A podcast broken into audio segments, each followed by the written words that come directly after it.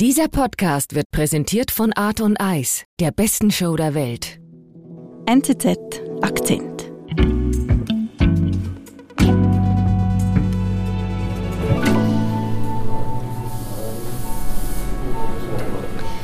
Im Kantonsspital St. Gallen wird gerade operiert.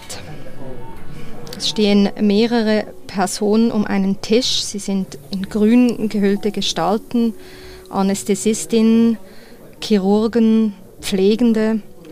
Und unter dem Tuch liegt eine Patientin, die narkotisiert ist. Es ist Eva. Eva Jansen ist 60 Jahre alt. Irgendwann zieht einer der Chirurgen aus einem Schnitt über dem Schambein einen blutigen Klumpen heraus. Okay, was ist das? Das ist die, die, Niere von Eva, die gesunde Niere von Eva, eine ihrer Nieren. Und sie spülen diese Niere ab und legen sie dann auf Eis. Und dann kommt eine Assistentin und holt diesen Behälter und eilt damit los. Also es muss schnell gehen. Ja, es muss schnell gehen, weil im anderen Raum eine Person auf diese Niere wartet, weil Eva hat entschieden, dass sie ihre gesunde Niere schon vor ihrem Tod einer anderen Person spendet. Eine Angehörige von Eva? Nein, sie kennt diese Person nicht. Also sie spendet anonym und macht das eigentlich ganz selbstlos oder altruistisch, wie man auch sagt, weil sie will Leben retten. Jedes Jahr verschenken in der Schweiz ein bis zwei gesunde Menschen ihre Niere an fremde Leute, so wie Eva. Katharina Bracher erzählt, warum altruistische Spender immer wichtiger werden. Ich bin Marlin Oehler.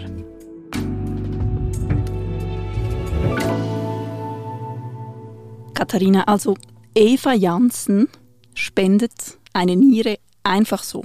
Ja, einfach so. Also komplett selbstlos, ohne jeden Hintergedanken. Sie ist eine altruistische Spenderin. Das heißt? Das heißt, dass sie dafür nichts zurückbekommt, auch nichts erwartet. Aus diesem Grund will sie auch nicht mit ihrem richtigen Namen vorkommen in dieser Geschichte. Wir haben den Namen geändert. Okay. Wer ist denn diese Frau, die wir Eva nennen? Also ich habe sie getroffen in einem Café in der Nähe vom Bahnhof St. Gallen. Mhm. Sie hat kurze graue Haare, so ein burschikoser, robuster Typ. Sie hat eine gesunde Gesichtsfarbe, ist äh, eindeutig sehr sportlich. Mhm. Sie ist sehr überlegt in ihren Aussagen und wirkt sehr bodenständig. Und sie hat extra ein Notizbuch mitgebracht, in das sie alle meine Fragen vorweggenommen hat und sich aufgeschrieben hat, mhm. was sie mir sagen will. Sehr viel Spenden allgemein, Organspenden sucht. Und da hat sie mir erzählt, wie alles angefangen hat mit dem Plan zu spenden. Okay, und wie?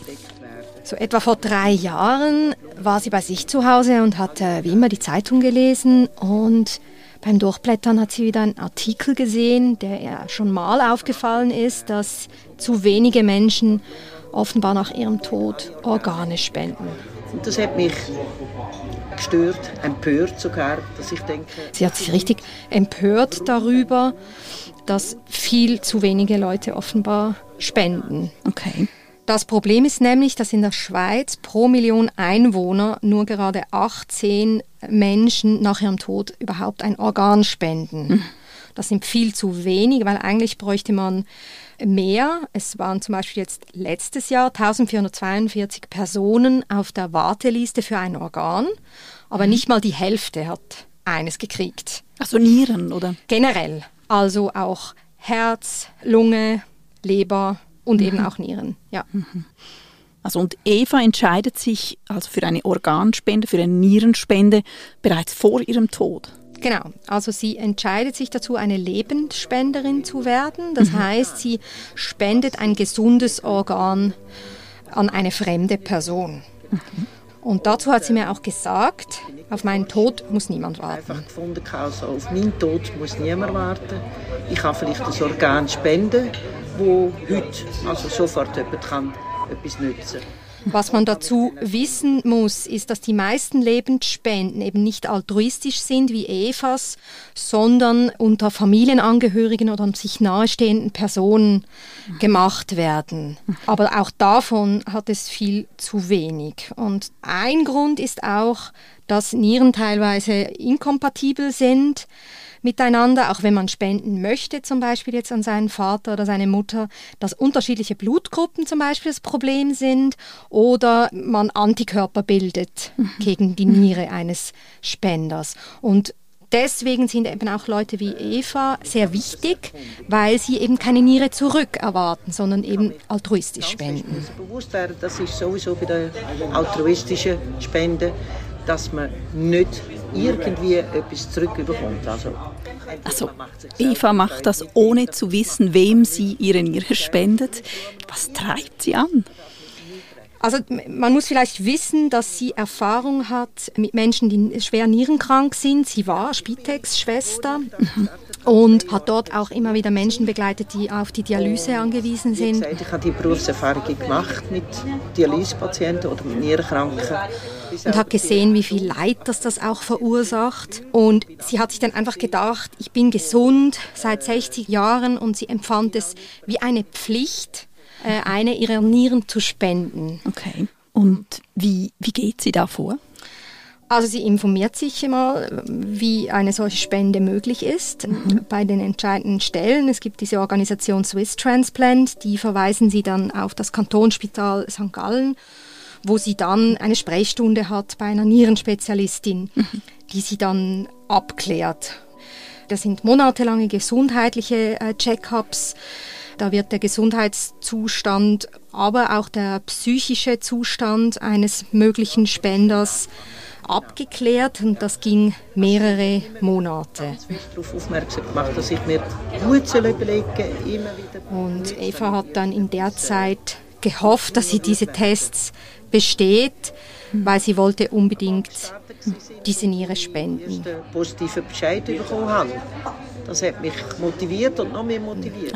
Die Resultate sind offenbar gut ausgefallen. Ja, sehr gut sogar. Für, also sie hatte Superwerte, was mhm. äh, eigentlich ungewöhnlich ist in ihrem Alter. Ich glaube, sie war selber ein bisschen überrascht. Sie hatte eine ungewöhnlich gesunde Niere und deswegen war sie natürlich äh, eine super geeignete Spenderin. Einfach überzeugt. Etwas in mich hat gesagt, dass ich das gerne machen würde. Also.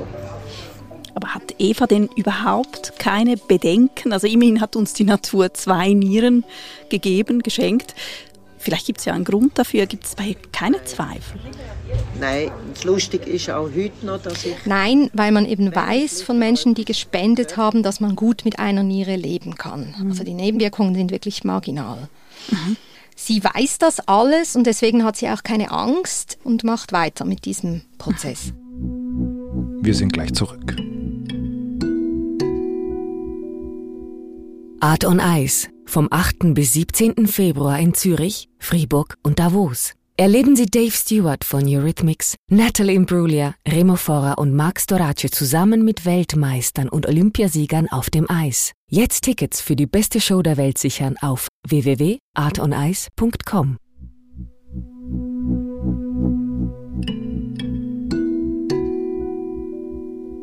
Okay, also Eva hat jetzt grünes Licht, sie kann, sie darf und sie will eine Niere spenden. Genau. Und hier sind wir wieder im äh, Operationssaal in St. Gallen, wie schon zu Anfang. Eva wurde narkotisiert. Man hat in ihren Bauch drei kleine Schnitte gemacht. Es wird laparoskopisch äh, operiert, das nennt man auch Schlüssellochchirurgie, weil man wirklich nur drei kleine Schnitte macht. In einem mhm. Schnitt wird Gas, Kohlendioxid in die Bauchhöhle gepumpt, damit mhm. äh, die Chirurgin besser sehen kann, was in der Bauchhöhle ist. Und aus einem anderen Schnitt dann wird die Niere herausgezogen, die bereits dann verpackt ist in Plastik. Und dann wird sie abgespült und sofort auf Eis gelegt. Mhm. Und an der Situation speziell ist, dass Eva gar nicht weiß, wohin ihre Niere geht. Mhm. Also eben weil sie eine altruistische Spenderin ist. Genau, und von denen braucht es eben immer mehr, weil das System an Organmangel leidet. Mhm. Das Problem ist ja, dass Angehörige spenden wollen, Nieren spenden wollen, aber nicht kompatibel sind. Mhm. Und die formen dann einen Pool mit willigen Spendern quasi und Empfängern und altruistischen Spendern wie Eva. Und dann sucht man in diesem Pool einen geeigneten Match, also eine Paarung von Empfänger und Spender einer Niere, die zusammenpassen. Mhm. So. Und weil es eben in diesem Pool einen altruistischen Spender wie Eva hat, die keine Gegenleistung will, dafür können andere Leute davon profitieren und überleben. Also die Wahrscheinlichkeit wird einfach erhöht. Genau, mhm. ja. Die, die Wahrscheinlichkeit für ein Match, für eine, mhm. für eine kompatible Paarung, dass die Niere passt, mhm. wird erhöht. Aber das heißt auch, Eva wird nie wissen, wer letztlich ihre Niere bekommen hat. Genau, so ist das Prinzip und sie will es übrigens auch gar nicht wissen. Aber ja. gibt es irgendeine Erklärung für diese extreme Form von Altruismus? Vielleicht muss man zuerst mal sagen, früher wurden Leute wie Eva äh, zurückgewiesen mit ihrer Idee, eine gesunde Niere zu spenden. Man dachte, die Leute sind psychisch krank, die so etwas wollen. Das hat sich mhm. schon stark verändert. Man hat das auch untersucht. Es gibt eine Befragung von altruistischen Spendern wo man ganz klar gesehen hat, die Leute, die, die sehen das als ihre Pflicht. Wenn ich das schon kann, dann muss ich das machen. Das ist eine Pflicht und alle Kritik daran können sie nicht nachvollziehen. Und man mhm. hat dann aber auch gemerkt, das ist nicht pathologisch in dem Sinne, sondern das sind Leute durchaus mit stabiler Psyche, die sich mhm. für so etwas entscheiden. Das hat fast schon etwas Religiöses irgendwie. Ja, das kann man so sagen. Es gibt zum Beispiel auch in den Staaten gibt es eine Initiative der orthodoxen Juden. Dort werden die Mitglieder der Gemeinde aufgerufen, eine Niere zu spenden für eine unbekannte Person. Okay. Ist aber auch in anderen Religionen verbreitet, im Christentum die Nächstenliebe, also dass man Gutes tut, ohne eine Gegenleistung mhm. zu erwarten. Mhm. Und wie geht es Eva denn jetzt nach der Operation? Also kurz nach der Operation war es wohl eher schwierig. Also erstens mal nur schon die Narkose, aus der man aufwacht, äh, zu verwenden und dann aber auch ziemliche Schmerzen von diesem Gas, was man in den Körper gepumpt hat. Das verursacht so Nervenschmerzen, wenn das Gas abgebaut wird. Das geht so zwei, drei Tage und dann ist es aber eigentlich wieder besser. Und sie kam dann auch nach drei Tagen wieder nach Hause mit der Anweisung, dass sie viel trinken muss und hat sich dort ein bisschen umsorgen lassen von ihren Freunden. Und so nach drei Monaten hat sie gesagt, sei sie wieder gleich fit gewesen wie vor der OP. Also ich habe innerhalb von drei Monaten bin ich fast so fit wie vorher. Also überhaupt keine Nebenwirkung? Ja, wirklich kaum. Die häufigsten Nebenwirkungen sind langfristige Müdigkeitserscheinungen, Schlafstörungen. Es hat ganz selten Meldungen von äh, psychischen Reaktionen wie Angst, Störungen, aber das ist wirklich anscheinend sehr selten. Und Eva, die hat überhaupt gar Nein, nichts. Eva ist sehr, sehr robust. Sie hat auch also weder Schlafstörungen noch Müdigkeit. Es ist wirklich die einzige Änderung. Sie sagte, sie können jetzt nicht mehr jedes Schmerzmittel nehmen. Vor allem so Entzündungshemmer. Weil gewisse Schmerzmittel die Niere belasten, das ist aber alles. Ja, und heute bin ich fitter als vorher, muss ich ehrlich sagen. ja? Ja, genau. Und dann sagt sie eigentlich, ist sie fitter als vor der Operation. Okay, wie kommt das?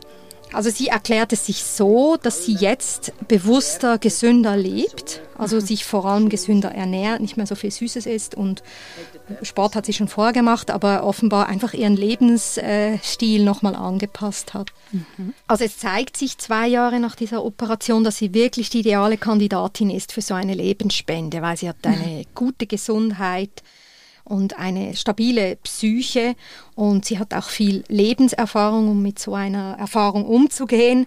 Das ist auch wichtig, weil zum Beispiel werden ganz junge Spender gar nicht genommen. Also eine 20-jährige Nierenspenderin, die würde abgelehnt. Das hat mhm. damit zu tun, dass man einfach befürchtet, dass diese Person das irgendwann vielleicht bereuen wird.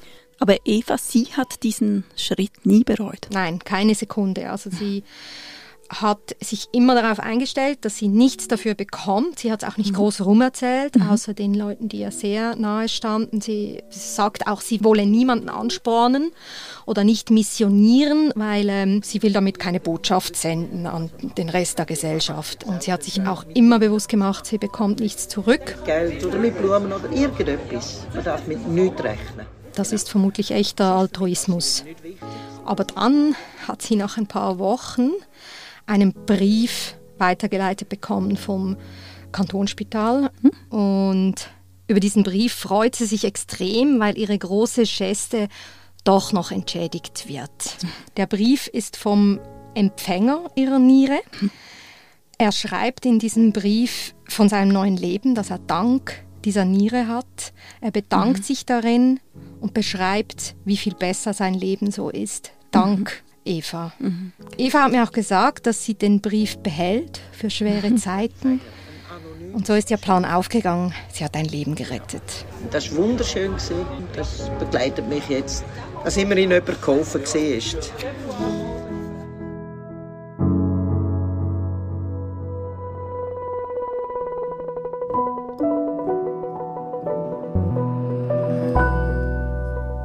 Katharina, vielen Dank für diese spannende Geschichte über die altruistische Eva. Bitteschön. Das war unser Akzent. Produzentin dieser Folge ist Romana Costa. Ich bin Marlene Oehler. Bis bald.